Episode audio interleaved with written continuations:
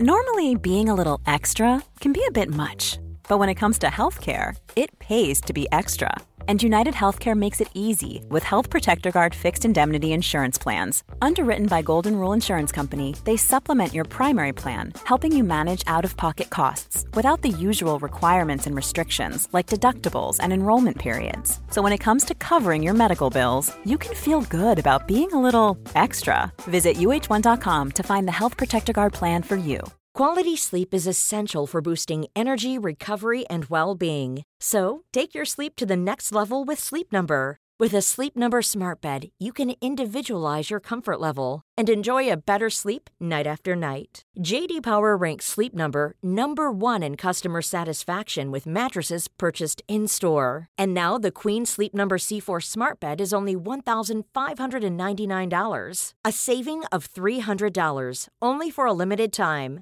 For JD Power 2023 award information, visit jdpower.com/awards. Only at Sleep Number stores or sleepnumber.com. Hello, my friends. Welcome back to another episode. I want to just share quickly that one fun side effect from this phase of pregnancy that I'm experiencing is a lot of shortness of breath. I may have mentioned that before, but also my voice just feels a little bit weaker and you know, I feel like my voice is just sounding a bit different. I think because of the shortness of breath. So, anyways, I thought I'd just share that in case you notice or it's distracting. But we are getting close to the finish line, and I actually mentioned that I would be pre recording some episodes so that I could take some time off when the baby arrives. Now, this particular episode I'm recording right after having taken about a two week break from social media as well as just work activities in general. And that's a topic for a whole different episode because that's probably the first time I've done that, potentially ever since being on social media, but definitely since this has been my career and it was just so nice. I can't emphasize that enough. It was really lovely. I am excited to be back, but the reason that I share that I took that break is I did a lot of reading during that time. And one of the things that I have found myself not really connecting with last year was basically this whole theme of reality creation and manifestation. And I should say, towards the end of last year, just when there was so much change going on and I wasn't really processing it on a deeper level. But when I took this break, I picked up this book that had been on my list for a while. And I think a meditation teacher I follow had recommended this book specifically for reality creation. Funny enough, this actually isn't necessarily a book recommendation. I will leave the book I'm referencing in the show notes, but it on the whole wasn't my favorite. I feel like any type of text related to reality creation or manifestation, there's a big chunk of it that I don't resonate with and I don't love. However, the way that reality creation was presented in this book did resonate in a new way for me. And it kind of got me thinking about things and excited about things, if I'll be honest, in a way that made me want to kind of hit the reset button myself and also share some of that in a mini series here on the podcast. Before we get into it, I just want to share that interestingly, I was reflecting also on just how much my relationship to the practice of reality creation has changed. Of course, I was exploring this world on my own before I even started this podcast, but even looking back at some of the episodes I've published, you can even see the evolution within the last couple of years, which is just really interesting to observe. And I'm always open to that evolving. And I feel like this way of presenting things is a slightly slightly new evolution of that relationship. So, the two big shifts that I would say have characterized my relationship to reality creation as it is today is number one, I feel like when I first started exploring, you know, the theme of manifestation and reading books and so forth, it was presented in a way that just didn't really align with me. It felt more so kind of like, what do I have to fix about myself? And it just felt like a lot to take on. And also, it made me feel frustrated because the attitude I had was that I had to learn to manipulate or control my external reality. So, the first big shift was that I found this way of engaging with reality creation that really resonated and felt fun and playful. And that was through this idea of designing your character and kind of playing the part of the version of me living my desired reality. And so, kind of looking at it from the lens of identity and having a bit more fun with it and seeing it as more of an experimentation and also shifting my focus to, you know, experimentation through internal factors. How can I shift my internal reality and what impact does that have on my external reality versus the other way around? The result of making that shift for me personally were number one, less frustration because I wasn't trying to constantly control things in my external reality and I was shifting my focus to what I could control within myself. And then also just better results and more success with making these shifts and just having more fun honestly. Another shift that I've spoken to here on the podcast is looking at my external reality as a relationship. And similar to being in a relationship of any kind with another person, my task isn't to try to control or manipulate the other party into doing what I want. It's more so to claim responsibility for my part in the relationship. And if I am desiring a change of some kind, starting at that internal level and also being selective with what and who I give my energy and time and attention to. To kind of clarify what I mean when I'm talking about these shifts, we'll talk about having an anxious disposition towards money and how that would have looked for me before versus how I would approach things now. So, before I have the feeling of anxiety around money, so I try to force something to happen externally to resolve my anxiety. And the result is, even if that works on some level, so even if I do receive a little bit more money, what I found was my internal experience of having an anxious disposition towards money simply transfers over to my new situation. So let's say I get a raise at my job. I don't all of a sudden feel that those anxieties are relieved. I just feel that now I am kind of copy pasting those feelings to a new situation. Now, how I approach things, or at least I try to, is I can still have that anxiety, but before going out and trying to make anything happen externally, I want to look at what's going on internally with my relationship to money because I see there being a greater opportunity to make a shift here. And so I would ask things like what do I believe to be true about myself as it relates to money? What are my underlying feelings and emotions when I'm spending money, when I'm talking about money?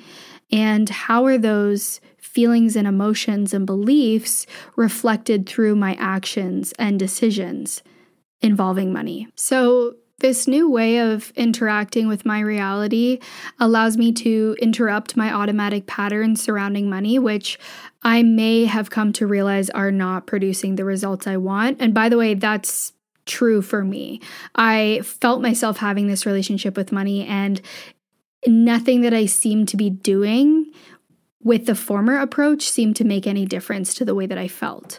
So now, rather than reacting and defaulting to immediate action and trying to do something about this anxiety, the triggering feeling of anxiety can be an opportunity, like I said, to discover what emotions and beliefs and sense of self may be influencing the relationship with, in this case, money, and being open to exploring other ways of relating to this thing that we're interacting with on a daily basis because that's the other part of things is aside from the opportunity to make a shift simply the unpleasant experience of feeling extremely anxious towards something that we're interacting with daily is unpleasant. And for me, that's enough motivation for me to shift that relationship.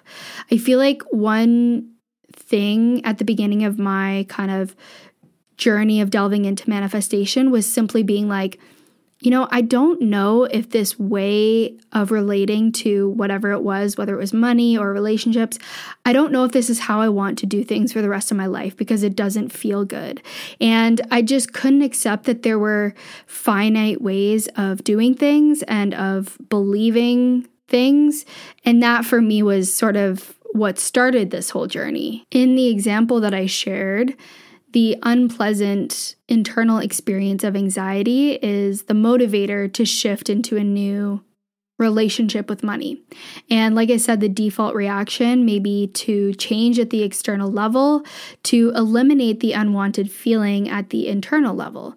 But again, what I found is, especially when that anxiety runs deep and the beliefs about money are so deeply ingrained, it's possible that even changing external circumstances don't have that much of an impact on the internal experience, at least not in the long term. I'll give another example in a different life category, in this case, relationships, and more specifically, romantic relationships. Now, I've spoken before about how I had sort of a rocky history with dating and relationships.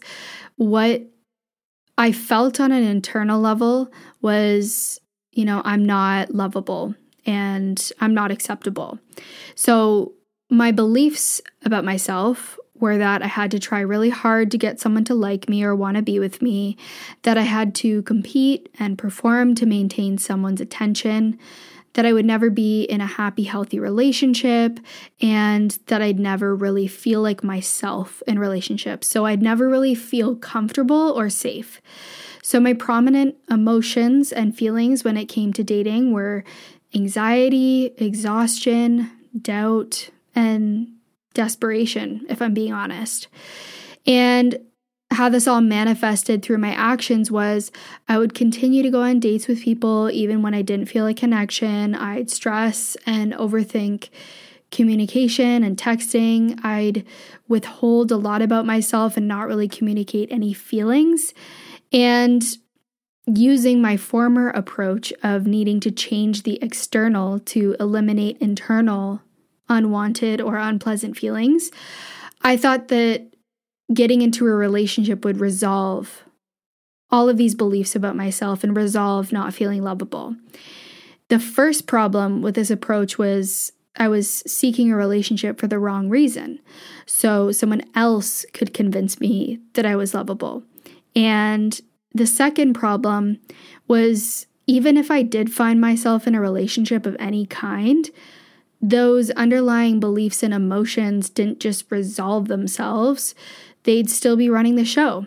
So I would still feel like I had to try really hard, even if I was getting a little bit more serious with someone, I'd still feel like I had to perform. And so it didn't really matter what the external circumstance was, the beliefs and emotions would just translate to whatever the situation was. So we come back to the original intention behind both of these scenarios. In the money example, the intention is to shift an internal experience of anxiety, and in the relationship example, to shift the internal experience of feeling unlovable and wanting to feel more safe and comforted in a relationship.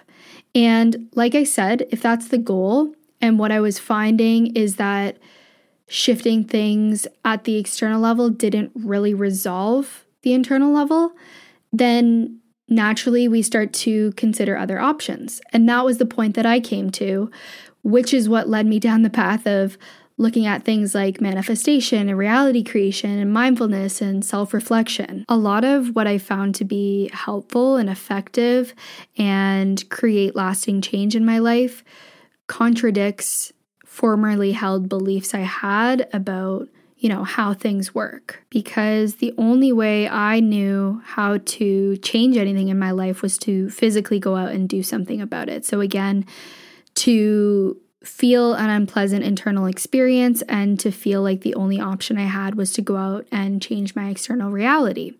So, this series is going to turn that approach on its head. So, again, seeing how changes on the internal level influence the external level. And this approach isn't new for this podcast. As I said, we've talked about this many times in Design Your Character themed episodes and many other episodes, but I was inspired to present things in a new way in this series. So, the theme here is to become the architect of your reality with the intention of reclaiming your role as an active participant in your life experience. And again, that may be triggered by a feeling of discomfort or resistance to something that's happening in your experience or tension, or maybe it's just curiosity to try something new. And whatever the reason is that you're wanting to shift back into that role as an active participant, the series is going to involve taking ownership over your identity, beliefs, emotions, actions, and using them as a vehicle to initiate change in the direction of your desire. So, including this episode, there will be three parts to the series, although I have been known to add more parts when questions come in or when I have more thoughts that I didn't initially include in my episodes. So, for now, it's going to be part one, which is today's episode, where we'll discuss the foundational themes for this series, which sort of form the basis of this idea of becoming the architect of your reality. Then in part two, you'll create your blueprint, in other words, the new reality you wish to experience. And then in part three, we'll look into your candidacy as the architect of your reality. Whenever we're doing an episode of this nature, I always like to provide a few disclaimers. And the first is that I'm not trying to convince you of anything, and I appreciate that perhaps this series feels a bit out there or like this way of doing things is a bit of a stretch. Even I feel that sometimes. And I don't pretend to know all the answers, but what feels important and exciting to me is to play with new ways of seeing things and present them to you, should you choose to see things in that way too. And ultimately, this way of approaching things has always felt like a more fun, playful, creative tool for change versus some of the things I've tried in the self help or manifestation space in the past. And you may not find that to be true, and that's okay. We all have a different entry point to, you know, transformational practices. My feeling with reality creation work of any kind has always been that I'd rather point my future oriented imaginative faculties in a direction that I actually desire. So I'd rather spend my time thinking about desirable outcomes for my future and exciting outcomes. Because the alternative for me is my mind projecting worry and doubt into the future. And like I said, I'd just rather take that energy and put it towards something more pleasant. And it's kind of funny because even as I'm saying this, I'm realizing that I have no problem thinking that I'm being realistic and logical by imagining future outcomes if they're negative. But if they're positive or pleasant or fun, that's when I kind of start to tell myself, like, you're being delusional or you're being unrealistic. So, for example, it feels more reasonable to say, I'm always going to struggle with money, even though I have no proof of that future reality versus even something like, I'm open to seeing how my relationship with money could be more pleasant. Even just that feels a little bit unrealistic to imagine that I could have a different relationship with money. As I've played around with my identity a little bit more and shifted my beliefs and been able to experience reality in a new way, I've become more interested in investigating those limiting, often negative statements that in the moment feel absolutely true and just being a little bit more open minded and asking whether there is any alternative available for me to experience. And all of this is to say that some of what I share may contradict how you view or have been taught to view reality, and that's okay. I would say that it could be an opportunity to explore where any strong immediate rejection of the ideas I'm going to share come from. And, you know, I just like to remind myself that belief can completely shift the way that I experience reality, sort of like glasses through which I see the world. And this is a conversation for a completely different episode, but the most obvious example of this to me is religion and how identifying with certain beliefs can completely alter your relationship to and perception of reality. Over the course of my life, I've been exposed to different religious beliefs, a lot of which have a lot of variation, and every one of those people orients themselves to reality very differently from the next person. And so, what's fun to me is to remind myself that these are things that I have a say in choosing. And so, with that in mind, I'm going to present two ideas or beliefs that I think sort of form the foundation for the rest of the series. Okay, we'll start with the first, which is that realities exist other than the one I am currently experiencing. So, one way I like to visualize this idea is picturing a bunch of different parallel roads. So, let's say you've been driving down one road, you're familiar with the surroundings. You may not like your surroundings too much, or they may be boring, but to some extent, the familiarity is predictable and comfortable. You may even sort of feel like you're on autopilot because you're so familiar with the route that you've been taking. And since you've been driving down that road for so long and that's the route you always take, you may even mistakenly believe that that's the only one that exists. If that's the case, then of course you're never going to try to take a different route. And you may reject the idea that there are other routes because you simply don't have proof of that. Or you've been told that this is the only one.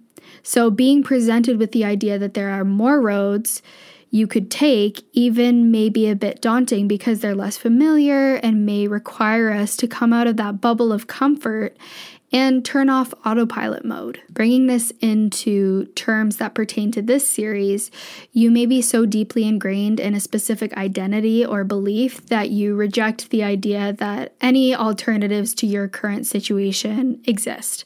So, going back to the dating example I shared earlier, I would have rejected the idea when presented with this that I could ever be in a happy, healthy relationship where I didn't have to desperately grasp at straws to keep someone's attention and perform. I just thought, like, this is what it's going to be like for me. Or the money example, I would have rejected the idea that I could ever have any other relationship with money other than one riddled with lack, anxiety, fear, because again, not only is that what my experience with money has been, that's what I've seen reflected in so many examples of other people's relationship with money. So that must be the way it is. Full stop.